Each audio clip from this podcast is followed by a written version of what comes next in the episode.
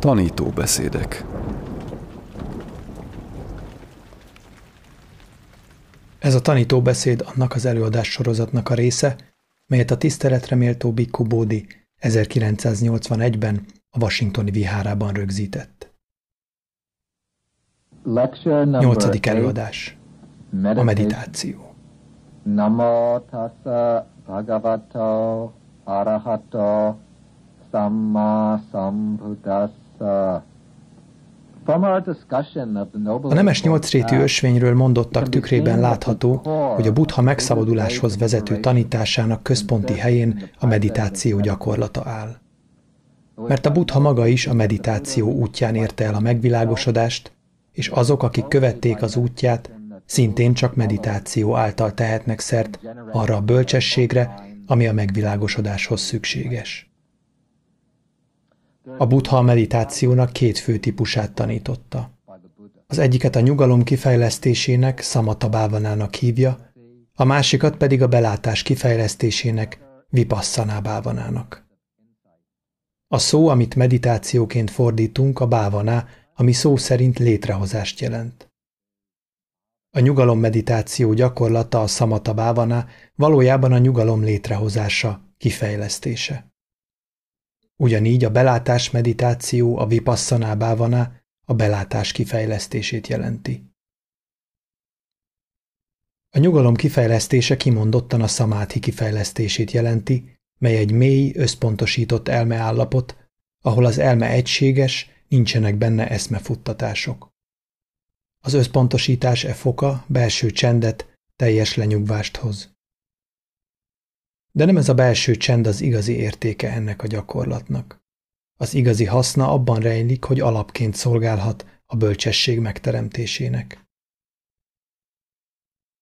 Az előző beszédben hallhattuk, hogy a nyolcrétű ösvény három szakaszra oszlik. Morális fegyelemre, összpontosításra és bölcsességre. Minden kötelék és szenvedés gyökere a nem tudás, a dolgok valódi természetének meg nem értése. Az egyetlen tényező, amely képes elvágni a nem tudást és azonnali megszabadulást hozni, a bölcsesség vagy pannyá. Bölcsesség azonban csak akkor jelenik meg, ha megfelelőek a körülmények. Az olyan elmében, ami szétszórt, különféle gondolatok uralják, és a vágy ide-oda húzza, nem tud megjelenni a bölcsesség. Csak az összpontosított elmében képes megjelenni a bölcsesség. Olyan elmében, amelyet megtisztítottak minden zavaró gondolattól, és amit tisztán és precízen egy pontba irányítanak. Így tehát a nyugalom kifejlesztése a szamata bávaná az összpontosítás megteremtésére irányul, mely maga is alap a nem tudást elvágó bölcsesség megvalósulásához. A bölcsesség kifejlesztése azonban a másik meditációs formában történik, a vipassaná bávanában, a belátás meditációban. Ez a gyakorlat azt tűzi ki céljául, hogy belelát a dolgok igazi természetébe. Ez a belátás vagy tudás kulcsfontosságú a megszabaduláshoz. Ez a meditációs forma kitisztít minden illúziót, téveszmét, hamis mentális képzetet, ami a nem tudásban gyökerezik, mely gúzsba köt minket. A belátás meditáció világítja meg nekünk a dolgok igazi természetét, Ezáltal látjuk minden torzítástól és kivetítéstől mentesen. A nyugalom meditáció megtalálható mind buddhista, mind nem buddhista hagyományokban. Indiában a buddha megjelenése előtt hosszú idővel gyakorolták már. A nyugalom olyan állapotokhoz vezet, melyeket elmélyedésnek, dzsánának vagy szamádinak neveznek. Ezeket nagyon szép és emelkedett tudatállapotokként írják le. A buddhizmus nézőpontjából azonban nem létfontosságúak a megszabaduláshoz. Jelenlétük alapot jelenthet a bölcsességhez, de nem kikerülhetetlenek. A buddha ezen tudatállapotok mestere volt bódhiszatvaként megvilágosodása előtt. És bár elérte a nyugalom legtökéletesebb szintjeit, elégtelennek találta őket. Leginkább arra használhatóak, hogy a bölcsesség megjelenjen bennük, de önmagukban nem garantálják, hogy ez meg is történik. A buddhizmusban a felébredéshez vezető út a belátás meditáción keresztül vezet. Ez a buddha saját felfedezése. A nyugalom meditáció és a belátás meditáció egyaránt az elme szennyeződésektől való megtisztítására való, azaz a vágytól, a gyűlölettől és a téveszméktől, valamint a többi belőlük származó káros tudatállapotoktól. A kétfajta meditáció azonban különböző módon végzi ezt a tisztítást. Más szennyeződéseket más szinteken takarítanak el. Ahhoz, hogy megértsük, mi a különbség, először azt kell belátnunk, hogy a szennyeződések réteges szerkezetűek. Három rétegben épülnek fel, három szinten fejtik ki hatásukat. Ezért ezen a három szinten különböző technikára van szükségünk. A szennyeződések legfinomabb szintje a hajlamok szintje. Ezek a szennyeződések az elme hátuljában alvó állapotban vannak. Nem kerülnek akaratlagos tevékenységbe. Csendben a tudatosság vízvonala alatt bújnak meg. De amikor olyan tapasztalat ér minket, amit kellemesnek vagy kellemetlennek érzünk, vagy ha valamit értékelünk és magunkra vonatkoztatjuk, a hajlamok felkelhetnek alvó állapotukból. Ekkor aktív formában mutatkoznak meg, ezt tekintjük a második szintnek, a megjelenés fázisának. Ezen a szinten a szennyeződés a gondolati folyamatot meghatározó tényező lesz. Befolyásolja gondolatainkat, hangulatunkat, tetteinket. Majd amikor a szennyeződés még több erőt kap, és eljut odáig, hogy már nincs felette irányításunk, a harmadik szintre lép, és kiömlik káros cselekedet formájában. E harmadik szintet az áthágás szintjének, vítikkamának hívják. Következzen mindenre egy példa. Sétálunk az utcán, nyugodtan, elégedetten. Elménkben semmi nyoma a haragnak. Ekkor találkozunk valakivel, akit nem kedvelünk, mert volt vele régebben egy vitánk. Amikor meglátjuk, abban a pillanatban, amikor felismerjük az arcát, felkél bennünk a harag. Ekkor mérgesek leszünk, a harag szennyeződése felszínre került.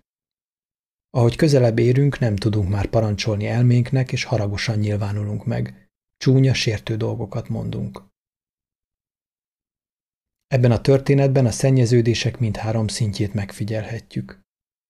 Amikor sétáltunk az utcán és kiegyensúlyozottak voltunk, nem volt harag az elménkben. A harag mégis ott volt az elménkben, mint hajlam. Amikor megjelenik előttünk az, akire haragszunk, és elménkben megjelenik a harag, a szennyeződés eléri a felszínre kerülés szintjét. Amikor nem tudjuk tűrtőztetni magunkat és csúnyát mondunk rá, a szennyeződés az áthágás szintjére kerül, és káros szóbeli cselekedetként nyilvánul meg. A buddhista ösvény három lépcsőjén a szennyeződés három szintjét célozzuk meg. Az első lépcső a szíla megakadályozza a szennyeződést, hogy kibukjon belőlünk. Amikor megtesszük a fogadalmakat, figyelni kezdjük a szóbeli és fizikai cselekedeteinket, nehogy azok szennyeződéstől motiváltak legyenek. Más szóval ügyelünk arra, nehogy a vágy, a harag, a tévképzetek vagy ezeknek a leágazásai megjelenjenek a tetteinkben. Ám hiába követjük a fogadalmakat, az elmében ettől még megjelenhetnek a szennyeződések. Befolyásolják gondolatainkat, hangulatunkat. Ahhoz, hogy a második szinten is legyőzhessük a szennyeződéseket, összpontosításra, szamádira van szükségünk. Amikor az elme üdvös módon összpontosul, erejével kiszorítja a szennyeződést a tudat peremére. Azonban még ekkor is jelen vannak, bár nem látszanak, de rejtett hajlamok formájában továbbra is tényezők maradnak. Lehetőségek, melyek a jövőben újra teret kaphatnak, ha megfelelőek a körülmények. Ezért nem elég az összpontosítás. A szennyeződéseket teljesen el kell tüntetni. Erre való a bölcsesség, a pannyá, melyet a belátás útján érhetünk el. Amikor a belátás eléri a legmagasabb fokát, a megvilágosodás bölcsességévé válik, ami a forrásánál zárja el a szennyeződéseket a tudatalatti szinten.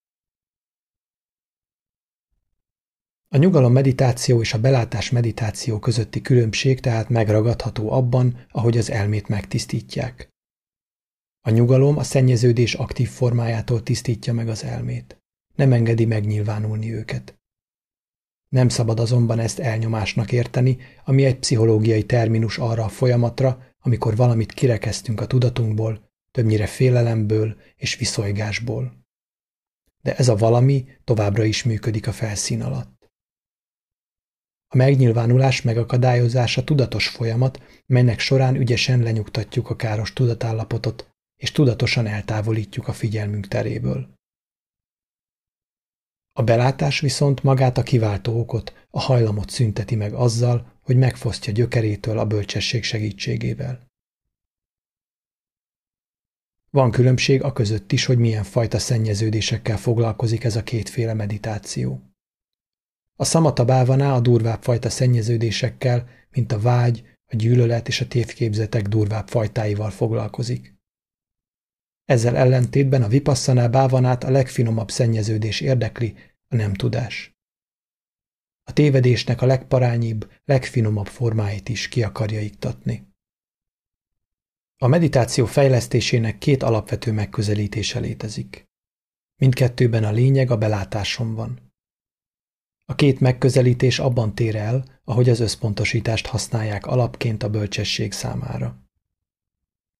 Az egyik megközelítést a nyugalom útjának, szamatajánának hívják. Ebben a nyugalmat nagyon mély szintre visszük el. Az elme egy tárgy segítségével a legmélyebb összpontosítás állapotába kerül. Az elme stabil, szilárd, megingathatatlan. Ekkor az elmét a belátás felé fordítjuk, és végigmegyünk a belátás meditáció szintjein. A másik megközelítés a vipassanájána, azaz a belátás útja. Itt nem akarunk összpontosult állapotot, hanem egyből a belátás gyakorlatával kezdünk. Az éberség négy alapjával. Szemlélődünk a test, az érzések, a tudatállapotok és a gondolatok változó minőségén. De ahogy fejlesztjük az éberségünket, ahogy szemlélődünk a változó folyamatok felett, kifejlődik egy járulékos összpontosítottság is. Ez nem olyan mélységű, mint amit a másik módszerrel érnénk el a nyugalom útján. Ez az összpontosítás folyékony, változó. A belátással együtt fejlődik. Pillanatnyi összpontosításnak hívják. De nem azért, mert csak egy pillanatig él, aztán eltűnik, hanem azért, mert a tudatosság örökké változó folyamatában halad, pillanatról pillanatra. Ahogy fejlődik pillanatról pillanatra, lendületet kap, és olyan erős lesz, hogy kirekeszti a szennyeződéseket, teret engedve ezzel a belátás általi bölcsességnek. Az, hogy ki melyiket választja a két módszer közül, részben a meditáló személyes temperamentuma határozza meg, részben pedig a körülmények. Némelyek szükségesnek érzik, hogy erős összpontosítást valósítsanak meg először. Mások már is késznek érzik magukat, hogy egyből a belátással kezdjenek. Aztán néha olyan tanítóval találkozunk, aki az egyik megközelítést részesíti előnyben, máskor meg olyannal, aki a másikat használja. Ahhoz, hogy részesüljünk a tanításban, követnünk kell a tanító instrukcióit. Következzen most mindkét fajta meditációról egy rövid leírás, utána néhány gyakorlati tanácssal. Először azonban szólnunk kell a meditáció előkészületeiről. A buddhista meditáció a buddhizmus hagyományához tartozik. Az emberi lét természetének buddhista felfogásából ered, és célja a buddha által kinyilatkoztatott nibbána elérése. Ezért, amikor hagyományosan meditációba kezdett valaki, a gyakorlást a menedékvétellel kezdte. A menedékvétel azt jelenti, hogy a gyakorló rábízza magát a buddhista ösvény alapeszményeire. Ebből három van. A buddha, a dharma és a szanga. A buddha megvilágosodott, a fenséges, aki saját erejéből rátalálta megváltást hozó útra. A damma a megszabadulás igazsága az ösvény, amely a megszabaduláshoz vezet, és a tanítás, mely az ösvényen járást segíti. A szanga itt nem a hagyományos értelmében a szerzetesi közösségben szerepel, hanem mint árja szanga, a buddha nemes követőinek közössége. Azoké, akik a buddha tanítványaként követték az ösvényt, és elérték a megvilágosodás valamilyen fokát. Ezt a hármat, a buddhát, a darmát és a szangát a hármas menedéknek hívjuk, mert általuk lehetséges a lét veszélyeitől és szenvedésétől való teljes megszabadulás. A buthát bölcs orvoshoz hasonlítják, aki felismeri a betegséget és felír rá egy gyógymódot.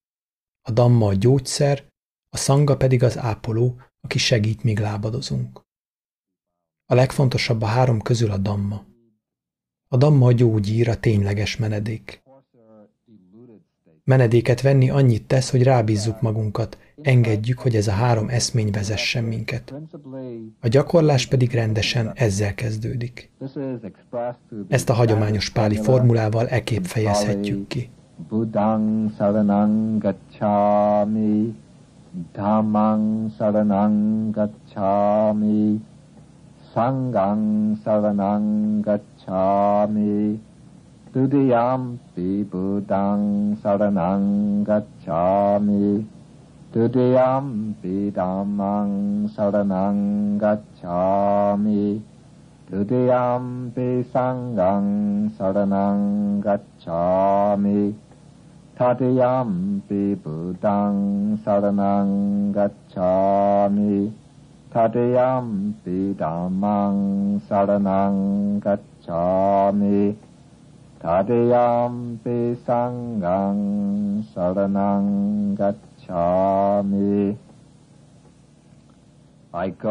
gacchami, a buthához megyek menedékért, a dammához megyek menedékért, a szangához megyek menedékért.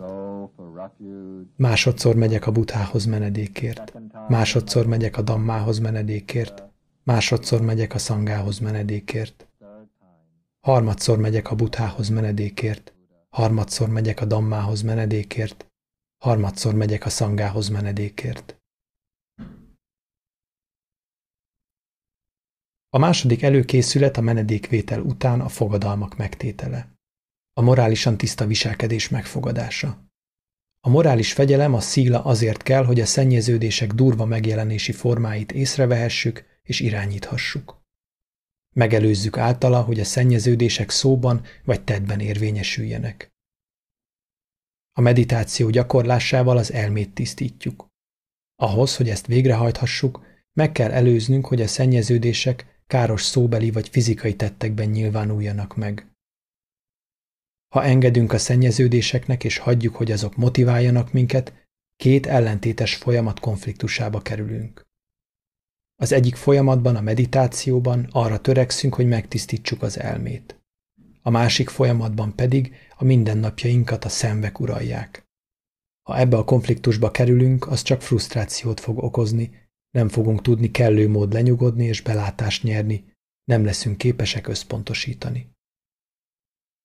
Ezért, mielőtt meditációba kezdenénk, szilárdan el kell határoznunk, hogy megtartjuk az öt fogadalmat, melyek a morális fegyelem alapvető keretét adják. Ezek sorrendben. Először is tartózkodni az élet elvételétől. Másodszor tartózkodni annak elvételétől, amit nem adnak harmadszor a szexualitás káros formáitól való tartózkodás. Ezek a világiak számára olyan dolgokat jelentenek, mint az erőszak, a megcsalás, az érzelemmentes, kicsapongó nemi élet. Negyedszer a hamis beszédtől, hazugságtól való tartózkodás. Az ötödik pedig a bódító szerektől, mint az alkoholtól való tartózkodás, mert ezek elködösítik az elmét. Néha intenzív gyakorlás, elvonulás során a világiak is megfogadnak átmenetileg egy szigorúbb etikai szabályzatot. Ebbe beletartozik a brahmacsária, azaz a cölibátus. Nem enni délután, azaz a főétkezést még délelőtt megenni, és szilárd táplálékot aznap már nem fogyasztani. A szórakozás és az ékszerek mellőzése, valamint ágy helyett a földön aludni. Ezek a tevékenységek önmagukban nem immorálisak, de a bennük való részvétel eltereli az elmét, és hasznos energiát von el a gyakorlástól az elvonulás értékes ideje alatt. Ezért a gyakorlás megerősítése véget a világiak gyakran megfogadják ezt a további öt előírást. Most foglalkozzunk akkor az összpontosítás a szamádi kifejlesztésével a lenyugvás meditáció gyakorlatán keresztül. A lenyugvás gyakorlata, mint ahogy már mondtuk, elsősorban a szamádi kifejlesztésére irányul. A szamádi definíciója az elme üdvös egysége. Az elmét összegyűjtjük egy pontba, mely pont a meditációs tárgyunk. A meditáló, aki belekezd ebbe a gyakorlatba, először kiválaszt egy tárgyat.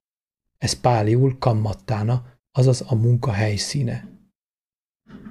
Ez a tér, amiben a spirituális munkát végezzük. A szövegek számos meditációs tárgyat említenek. Későbbi hagyományok 40-ben határozzák meg ezek számát. Nem kell most mind a 40-et elővennünk, de például olyanok vannak köztük, mint az úgynevezett kaszinák, melyek lehetnek kis korongok, amik az alapvető elemeket, a földet, vizet, tüzet, levegőt jelképezik, vagy az alapvető színeket. A meditációs tárgyak körébe tartozik a testrészek, a három menedék, azaz a buddha, a dharma és a szanga, a be- és kilégzés, a mennyei birodalmak, mint a szerető kedvesség és az együttérzés, összesen 40 tárgy. A meditáló maga, vagy ha van tanára, annak segítségével kiválaszt egy tárgyat, és azzal kezdi a gyakorlást, hogy megpróbálja a tudatát erre a tárgyra összpontosítani. Kizár minden érzékbenyomást, belső monológot, az összes figyelemelterelést. Bármi bukkan is fel, elengedi és újra meg újra visszavezeti a tudatot a meditációs tárgyhoz.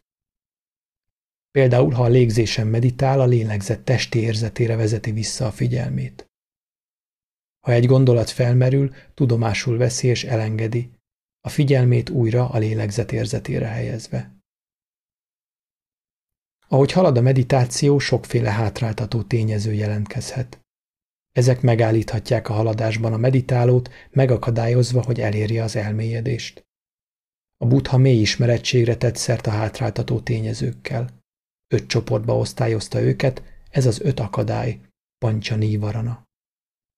Ezek az érzékvágy, a rossz akarat, a tompaság és álmosság, a nyugtalanság és aggodalom, valamint a kételj. Az első akadály az érzékvágy. Ez az érzékeink tárgyai iránti vágyat jelenti.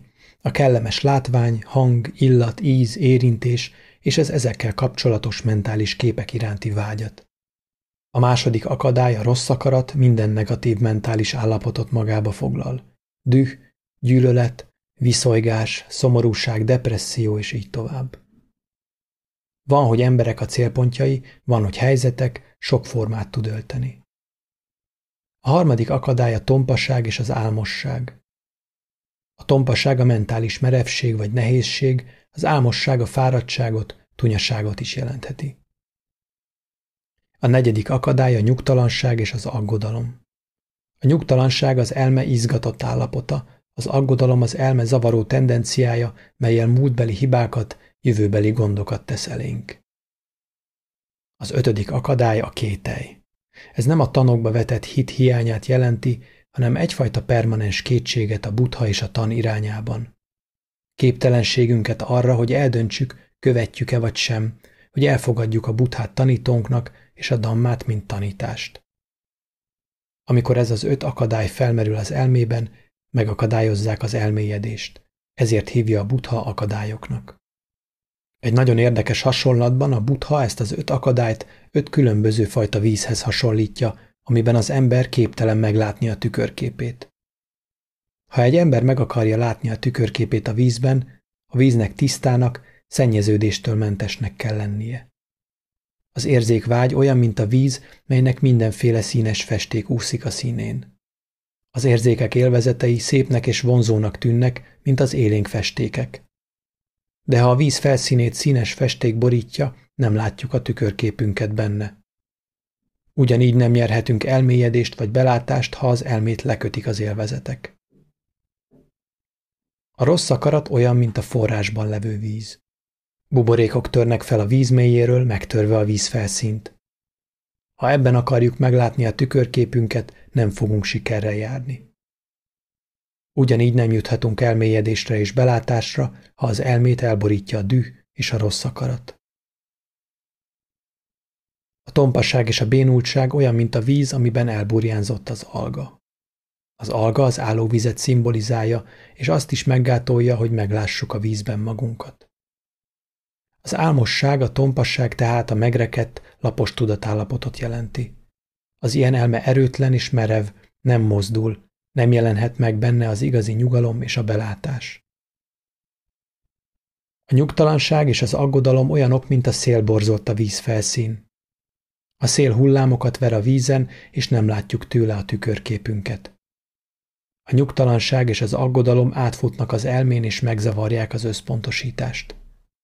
Az általuk gerjesztett sok-sok gondolathullám nem engedi, hogy megjelenjen a nyugalom és a belátás.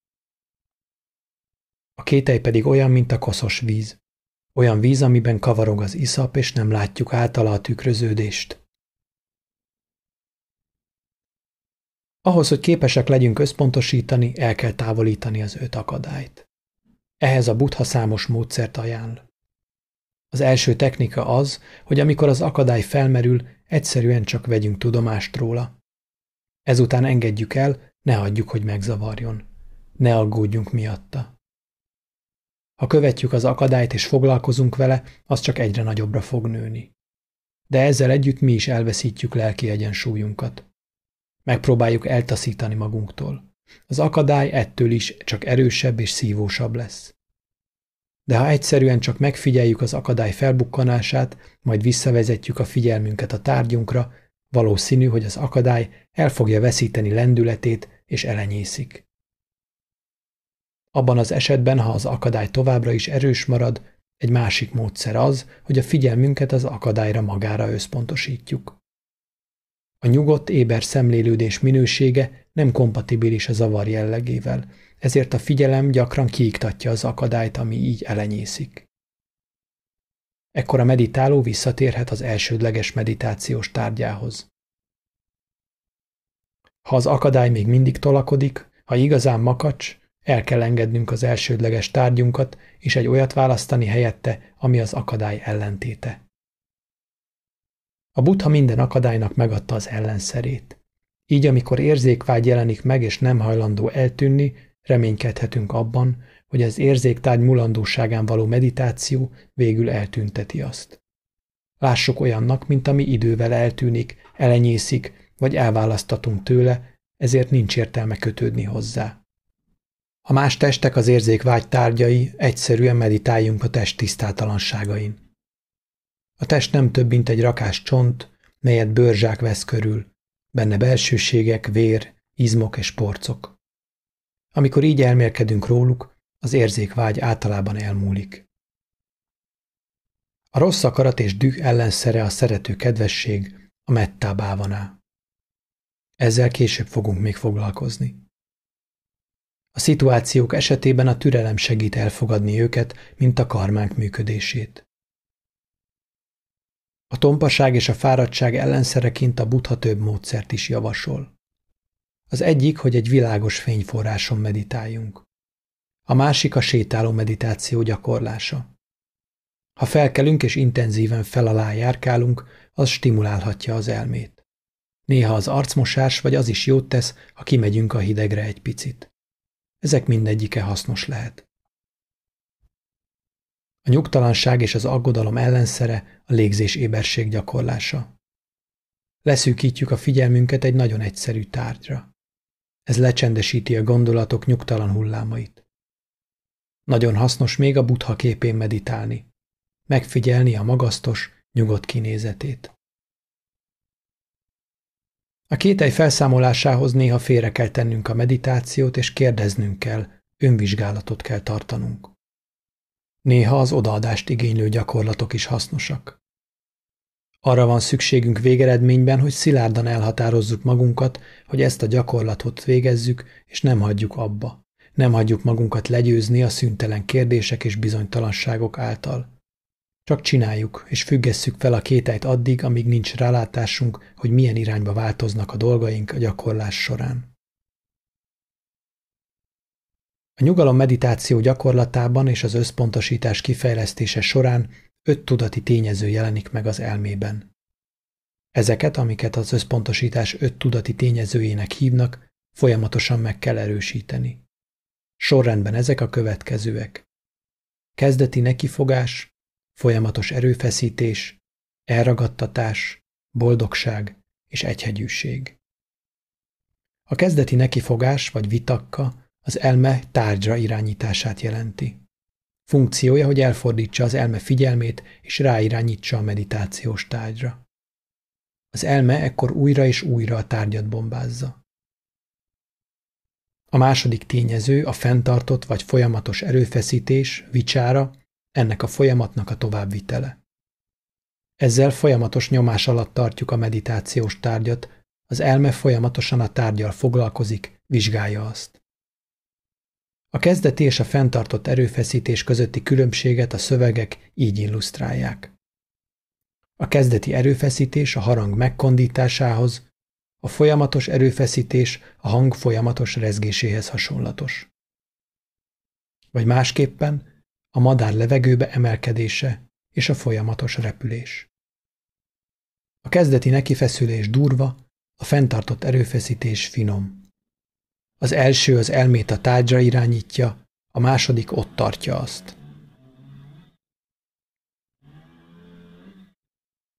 A harmadik tényező az elragadtatás, vagy píti. Ez a tárgyal kapcsolatos kellemes érdeklődést jelenti. Ez az érdeklődés pillanatnyi örvendezéstől mindent elborító önkívületig terjedhet, amikor a test és az elme teljes extázisban van. A negyedik összpontosítási tényező a boldogság vagy öröm, szukha. Örömnek a gyakorlattal együtt járó kellemes érzést hívjuk. Ez némileg különbözik az elragadtatástól. A boldogság egy érzés, míg az elragadtatás egy teljes lelki állapot. A boldogság egyfajta tiszta élvezetként jelentkezik először. Aztán, ahogyan fejlődik, mennyei boldogsággá, üdvé nemesedik. Ez az érzés nyugodtabb és tisztább, mint az érzéktárgyak által kiváltott élvezet. Az ötödik dzsána tényező az elme egyhegyűsége, ekaggatá. Megszakítás nélküli összpontosítás a tárgyra. Az összpontosítás gyakorlata során ez az öt tényező ellenhatást gyakorol az öt akadályjal szemben. Az öt akadály és az öt dzsána tényező egy az egyben megfeleltethető egymásnak. Mindegyik dzsána tényező ellentételez és kiiktat egy akadályt. Így tehát az elme egyhegyűsége kiiktatja az érzékvágyat. Az elragadtatás legyőzi a rossz akaratot, a kezdeti nekibuzdulás kizárja a kótyagosságot, fáradtságot. A boldogság, az üdv legyőzi a nyugtalanságot és aggodalmat. A folyamatos erőfeszítés kiiktatja a kételyt. Ahogy tehát ez az öt tényező megjelenik az elmében, fokozatosan kiszorítja az elméből az öt akadályt. Amikor az öt tényező teljesen kiszorul az elméből, az elme belép egy olyan állapotba, amelyet upacsára szamádinak, közelítő összpontosításnak hívnak. Az upacsára kertvárost jelent, azaz az összpontosítás ezzel a fokozattal a valódi összpontosítás peremén van, közel jár az elmélyülés királyi fővárosához. Az akadályok legyőzettek, eltűntek, de az összpontosítás még nem elég érett. A szövegek a közelítő összpontosítást babához, gyermekhez hasonlítják, aki most kezd járni. Fel kell, tesz néhány lépést, majd a földre esik. A meditáló azonban folytatja a gyakorlást. Továbbra is csak a tárgyal foglalkozik, elméjével folytonosan bombázza azt. Ezzel a dzsána tényezők egyre erősebbek lesznek. Amikor teljesen kifejlődnek, berántják az elmét a tárgyba. Ezt a fázist hívják appaná szamádinak, elért összpontosításnak. Itt az elme minden hezitálás, kételj, megingás nélkül marad a tárgyon. Az elme ilyenkor a felnőtthöz hasonlatos, aki, ha akarja, felkel a székéből, és addig megy, amíg jónak látja. A teljes összpontosítás első szintjét első dzsánának hívják. Ezt hívhatjuk összpontosításnak, elmélyedésnek, de talán legjobb, ha megtartjuk az eredeti páli szót, és dzsánaként hivatkozunk rá. Négy dzsána van, és mindegyik mélyebb és finomabb, mint az előző. A dzsánákat a dzsána tényezők segítségével írjuk le. Az első dzsánának öt ilyen tényezője van. Ez az öt azonos azokkal, amiket már megbeszéltünk. Kezdeti nekilódulás, fenntartott erőfeszítés, elragadtatás, boldogság és egyhegyűség.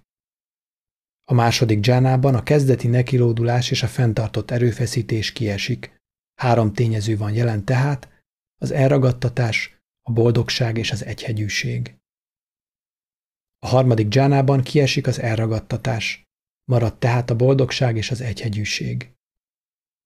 A negyedik, utolsó dzsánában a boldogság eltűnik, és helyét átveszi egy másfajta érzelem, a felülemelkedett egykedvűség.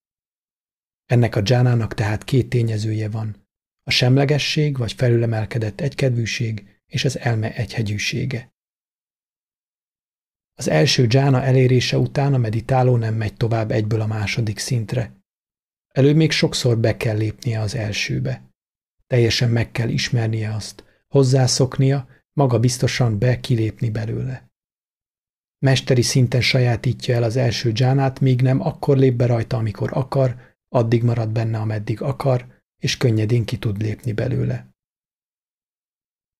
Mikor mesteri szinten elsajátította ezt a dzsánát, rájön, hogy vannak hibák ebben az állapotban. Nem teljesen békés, finom. Bizonyos durvasság jellemzi, mert a kezdeti és fenntartott erőfeszítés felkavarja. Ekkor a meditáló az elmélyedés mélyebb szintjére kívánkozik.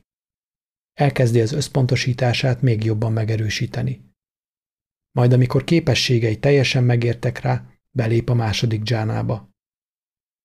Megismétli ugyanazokat. Elsajátítja a második dzsánát, majd itt is rájön egy idő múlva, hogy ennek az állapotnak is vannak hibái.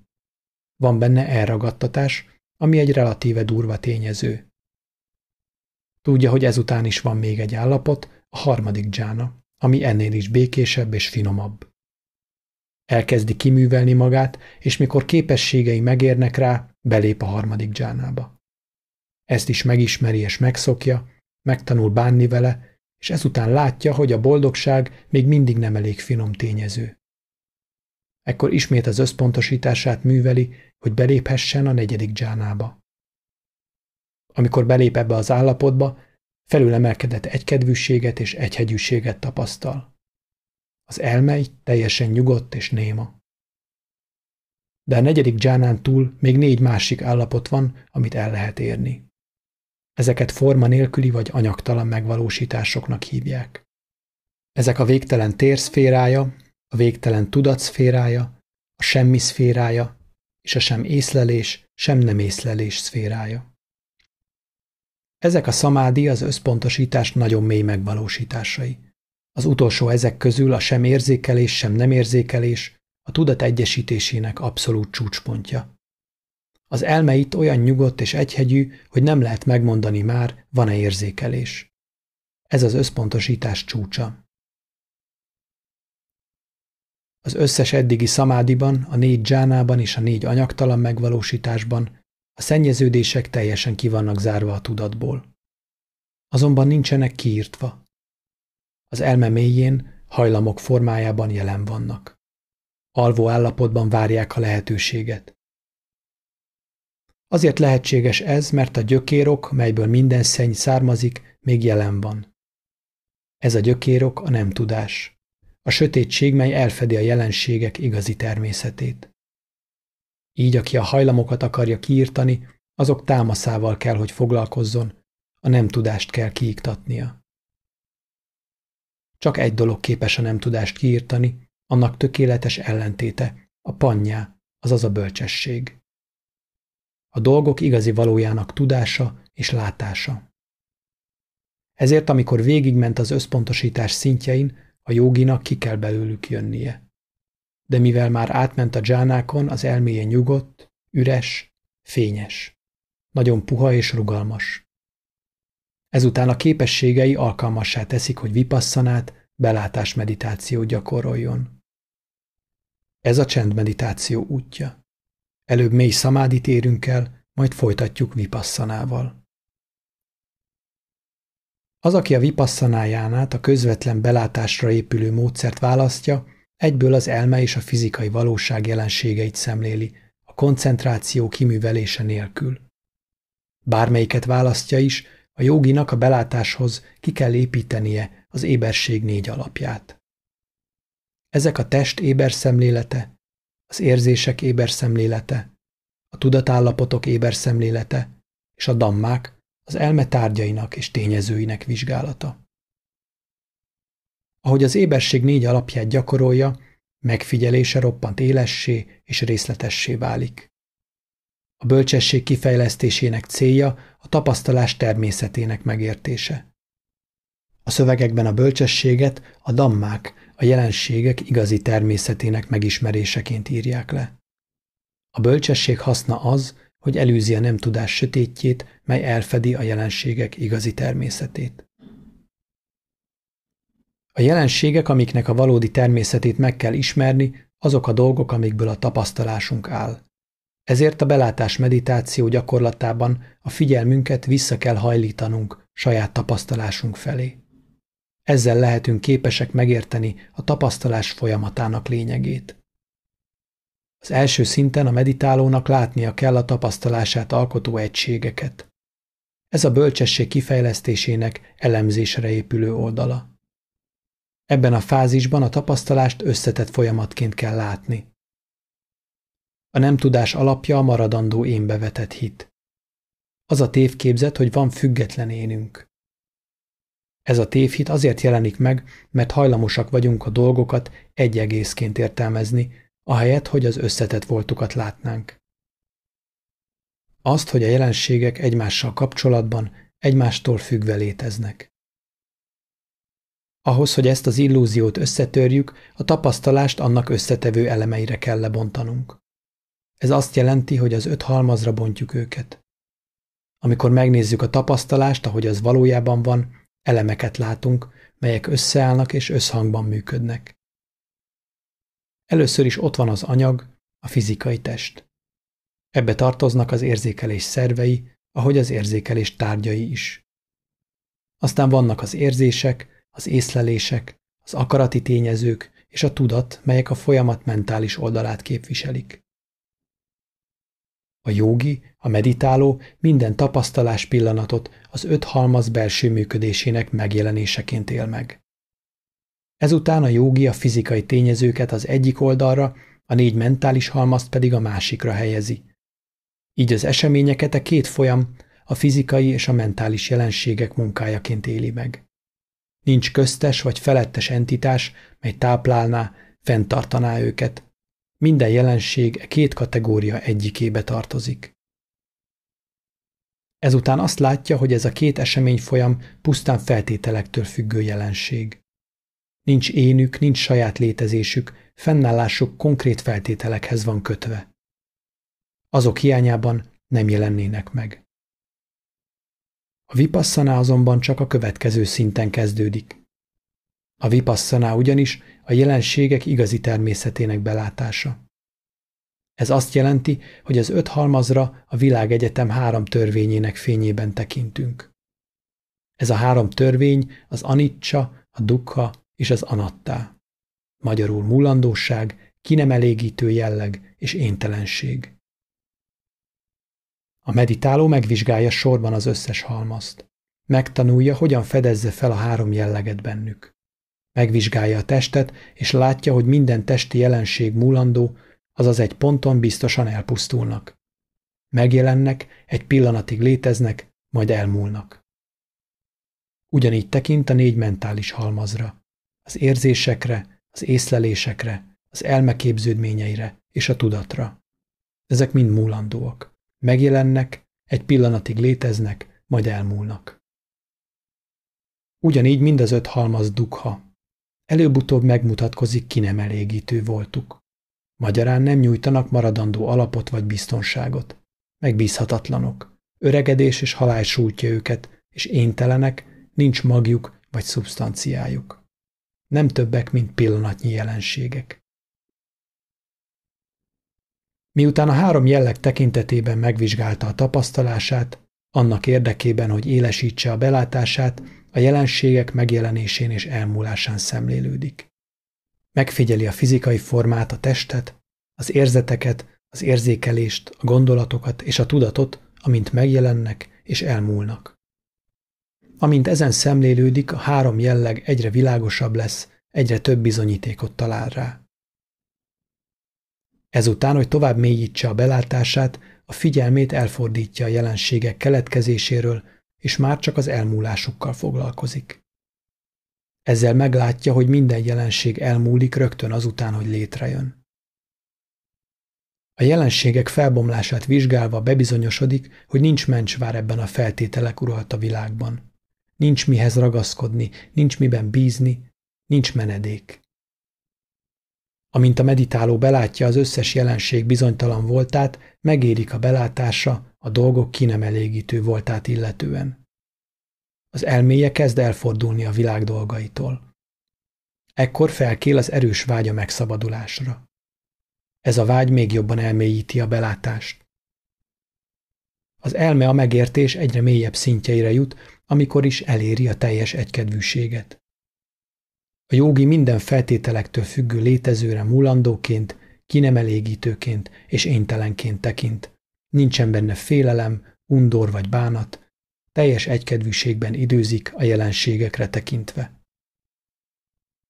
Ez a szint jelenti a belátás legmagasabb fokát. Ezen túl az igazsághoz vezető, hétköznapin túli ösvény található.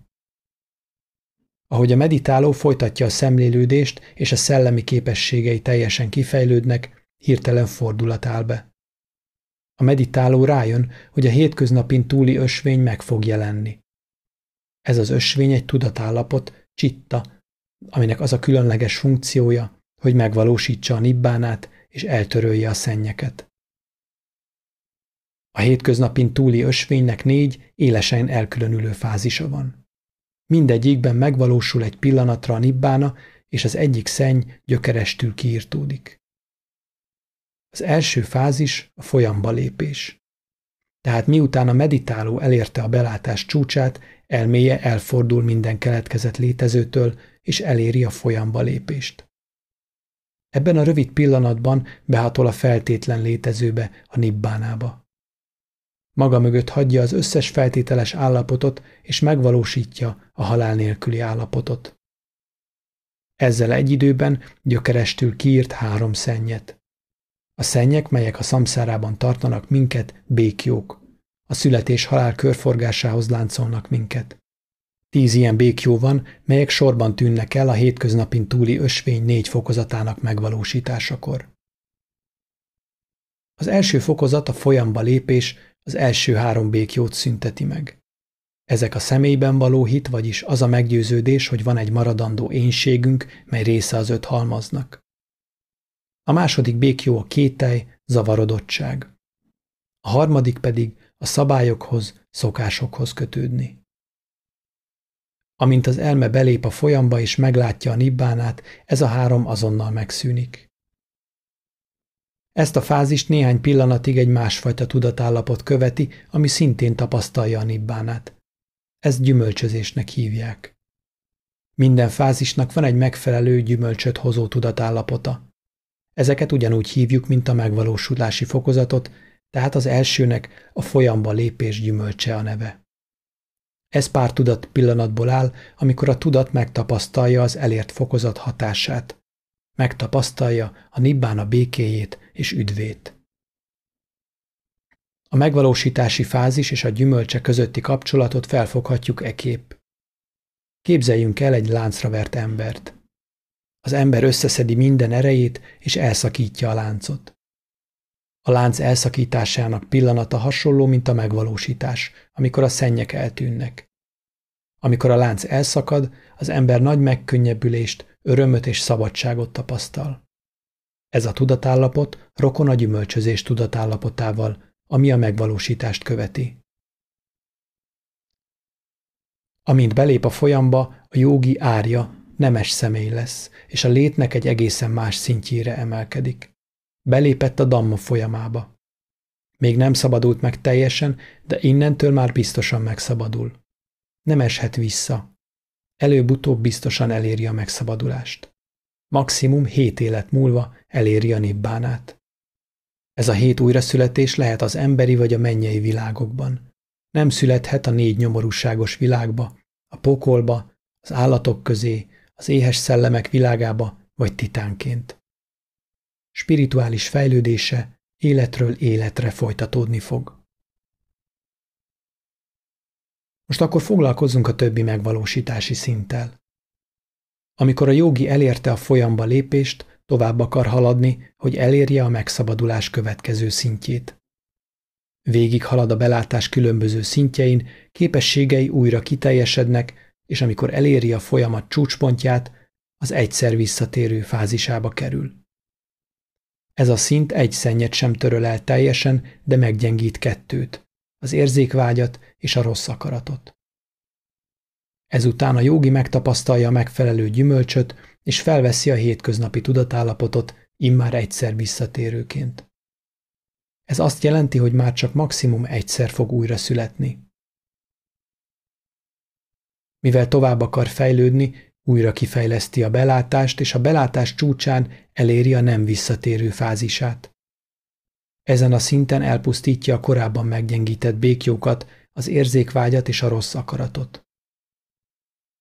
A jogi megtapasztalja a gyümölcsöt, és a világba nem visszatérőként, anágáminként jön vissza. Ez azt jelenti, hogy soha nem tér vissza az emberi világba. Ha nem éri el a megvilágosodást ebben az életben, akkor egy különleges, mennyei világban, a tiszta földön születik újra, ahol eléri a végső megváltást. De a jogi ebben az életben akar megszabadulni, ezért kifejleszti a belátást, végigmegy a belátás lépcsőfokain, és annak csúcsán eléri a negyedik szintet, az arhat állapotát. Ezzel eloldja a maradék öt békjót. A létvágyat a finom anyagi világokban, az anyagtalan világokban, ez a hatodik és a hetedik békjó, eloldja az önhítség békjóját, ami nem ugyanaz, mint amit mi ismerünk, nem büszkeség, beképzeltség, hanem az a finom önhittség, hogy én létezem. Ezután elvágja a nyugtalanságot, ami minden még nem megvilágosodott elmében jelen van. Végül pedig elvágja a nem tudást, mely a legalapvetőbb békjó mind közül. Ezután megtapasztalja az arhatság gyümölcsét, és ezután arhatként él tovább, beteljesedetként. Olyan emberként, aki végigjárta az ösvényt, és a nibbána megtapasztalásában éli az életét. Nincs többé a létkerékhez kötve, hátralévő napjait békében éli le, és halálakor eléri a végső célt, a nibbánát minden maradék nélkül. Ez az ösvény vége. A beszéd végén következzen néhány gyakorlati tanács a meditációhoz. A buddhista hagyományban tanított legalapvetőbb meditáció valószínűleg az ánápána szati, a légzéséberség. Ezt tanítják a kezdőknek is, de ez a meditáció elvezethet az ösvény magasabb fokozataira is, egészen a megvilágosodásig. A buddha is légzéséberséget gyakorolt a megvilágosodása éjszakáján. Kezdjük a tanácsokat a helyes tartásról. A buddhista hagyományban általában keresztbetett lábbal, földön ülve gyakorolják a meditációt. Annak ellenére, hogy az elején ez némi kényelmetlenséggel és fájdalommal járhat, azok, akik képesek rá, azt tanácsolom, próbálják meg ezt a módszert. Beletelhet némi időbe, hogy hozzászokjanak, de megéri a fáradtságot, mert hosszú távon nagyon értékes lesz. Olyan biztonságot, stabilitást nyújt, amit nehéz széken ülve megvalósítani. Azért, hogy megtámasszuk a testet, kép a tomporunkat, jó párnát használni. Olyat válasszunk, ami nem túl puha és 8-10 centi magas. Ha nincs ilyen párnánk, takaróból is hajthatunk magunknak ülő alkalmatosságot. Érdemes puha rongyot vagy takarót tenni a térdek alá is, ez segít megelőzni a térdfájdalmat. Nem kötelező lótuszülésben ülni. Igazából nem is érdemes vele próbálkozni, azokat kivéve, akik már elsajátították ezt az ülésformát. Sokkal jobb megtanulni kényelmesen ülni, mint hogy már az elejétől fogva kínzó fájdalom gyötörjön minket. Ülhetünk például fél lótusz testtartásban. Ez azt jelenti, hogy csak az egyik lábunk nyugszik a másik combunkon. Választhatjuk a negyed lótusz ülésmódot, ahol az egyik lábunk a másikon fekszik. Ha ez is nehezünkre esik, megpróbálhatjuk az oroszlán pószt. Ekkor a két alsó lábszárunk egymás mellett nagyjából párhuzamosan fekszik a földön. A lábak itt egyáltalán nem keresztezik egymást. Ha ezek egyike sem megy, ülhetünk egyenes széken, egyenes háttal, lábak a földön. Mindegy, milyen testtartást választunk, a lényeg az, hogy a test felső részét egyenesen tartsuk. A hát egyenes, de nem feszül. Ha a testtartás túl ernyett, álmosság fog ránk törni. Ha azonban túl feszes, az elme is befeszül, és nyugtalanok leszünk. A legjobb út a középút, egyenesen, de nyugodtan. Nem túl feszesen, nem túl lazán. A fejnek egyenesen kell állnia, nem fordulhat sem jobbra, sem balra, de egy icipicit dőlhet előre. A szemek lehetnek csukva vagy félig csukva. A kezeket ölben kell tartani, jobb kéz a balban, hüvelykújak érintkeznek. A száj csukva, minden légzést az orron keresztül kell végezni. Amint képesek vagyunk a helyes testtartásban ülni, meg kell tanulnunk bánni az elmével. A képzetlen elme, melyet nem fegyelmeztek meditációval, általában gondolatról gondolatra ugrál. Sokszor minden nemű irányítás vagy logika nélkül, szünet nélkül vándorol. Ahhoz, hogy a nyugalom és a belátás érdekében az elmét kiműveljük, meg kell tanulnunk összpontosítani azt. Megtanítani az elmét, hogy a tárgyán maradjon. A légzés meditációban használt tárgy maga a lélegzet. Éberen lélegzünk, tudatában vagyunk a lélegzet mozgásának. A lélegzetnek teljesen természetesnek kell maradnia. Nem szabad beleavatkozni a lélegzet mozgásába. Nem szabad irányítani, bent tartani, erővel lélegezni. Lélegezzünk normálisan, és figyeljük meg a mozgását éberen. Az elme tanításához kell egy hely, ahova fókuszáljuk. Ez a hely az orcimpák körüli terület, vagy a felső ajak. Ott, ahol az ember a legjobban érzi a levegő bekiáramlását. A figyelem valódi tárgya ez a tapintás érzet. Annak az érzete, hogy a lélegzet be és kiáramlik. Nem követjük a lélegzetet be a tüdőbe, nem követjük ki a levegőbe. Az elmét az orcimpa peremén tartjuk, hogy éberen figyelje a tapintás érzetet. Be és ki. Az elme az őrszem, aki figyel a kapunál. Számon tartja a látogatóba érkező lélegzetet és a távozó lélegzetet. Nem sétál be velük a testbe, vagy ki a térbe. Az elmét könnyebb úgy a lélegzeten tartani, ha közben megjegyezzük magunknak belégzés, kilégzés. Az éberséget folyamatosan fenn kell tartani minden mozgás közepette. A belégzés elejétől kezdve a közepén át a végéig, majd ugyanígy a kilégzésnél is. Némely tanítók javasolják, hogy számoljuk a lélegzetet. Minden belégzés és kilégzés együtt ér egyet, és így haladjunk. Egy, kettő, három. Sok gyakorló azonban ezt a módszert zavarónak tartja. Én ezért azt javaslom, hogy egyszerűen csak tartsuk számon a be- és kilégzéseket azzal, hogy magunkban elmondjuk, amikor megtörténnek. A figyelem maga azonban a lélegzetérzeten kell, hogy maradjon, nem a tudomásul vételen. A tudomásul vétel csak eszköz, amivel az elmét az érzeten tartjuk. Van egy alternatív megközelítés ezt a meditációt illetően, amit Burmában alkalmaznak. Itt a meditáció tárgya nem a lélegzet érzete, hanem a has emelkedése, ereszkedése. Ahogy belélegzünk, a has megemelkedik, amikor kilégzünk, a has leereszkedik. Így tehát ezt, a légzést kísérő, emelkedő-ereszkedő mozgást követjük a figyelmünkkel. Ez durvább tárgy, mint a lélegzett tapintás érzete, ezért sokan könnyebbnek találhatják, hogy fókuszáljanak rá. Amikor a hasunk emelkedik, mondjuk magunkban azt, hogy emelkedik, amikor a hasunk ereszkedik, mondjuk magunkban, hogy ereszkedik. Próbáljuk meg a teljes mozgást követni, az emelkedés legelejétől az ereszkedés legvégéig. Figyeljük a tényleges fizikai érzetre, ne valamiféle mentális képre vagy kommentárunkra, amivel tudomásul vesszük. Ki lehet próbálni mindkét módszert, és aztán el lehet dönteni, melyiket könnyebb követni. De ha egyszer eldöntöttük, maradjunk annál a végsőkig. Nem szabad oda-vissza váltogatnunk a kettőt, abból csak zavar lesz. Amikor kiválasztottuk a nekünk kedvezőt, fogadjuk meg, hogy annál maradunk. Akármelyiket is választjuk, bizonyos akadályok fel fognak bukkanni. Ezekről szóljunk egy pár szót. A legnyilvánvalóbb az elme vándorlása. Az elme könnyen megy el a gondolatokkal, amelyek lehetnek a múlt, a jelen vagy a jövő gondolatai. Gondolatok a munkáról, örömökről, barátokról, ellenségekről. Ha felbukkan egy gondolat, tudomásul vesszük.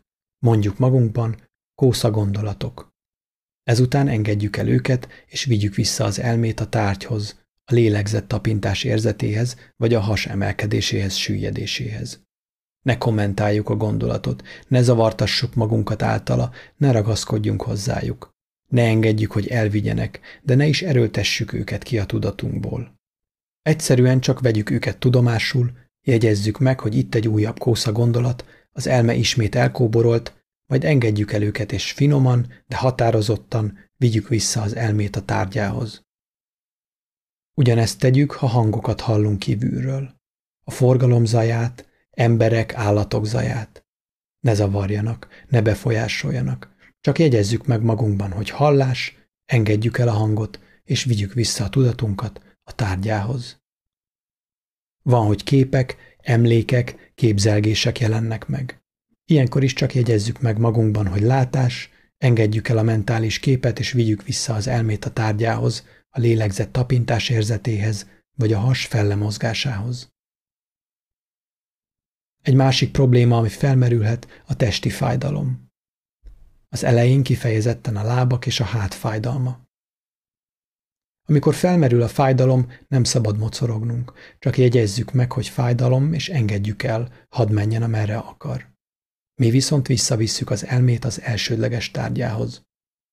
Ha viszketünk, ne kezdjünk vakarózni, csak jegyezzük meg, hogy viszketés, hagyjuk elmenni, és vigyük vissza az elmét a tárgyára. Amikor a fájdalom túl erős lesz, és tényleg összeférhetetlen az összpontosítással, éberen igazítsunk a testtartásunkon, hogy kényelmesebb legyen, majd térjünk vissza a tárgyunkhoz. A légzés meditáció elérhet a mély nyugalom állapotáig, vagy alapként szolgálhat a vipasszanának is. Most nem kell ezekkel foglalkoznunk. Az elején elég egy alapvető éberséget megvalósítani, amivel a lélegzet bekijárását vagy a has föllemozgását figyeljük meg. Nagyon sok másféle meditáció létezik, de most csak ezt az egyet említettem, amivel megalapozhatjuk a gyakorlásunkat. But time only allows us to mention this one method here as a foundation for practice.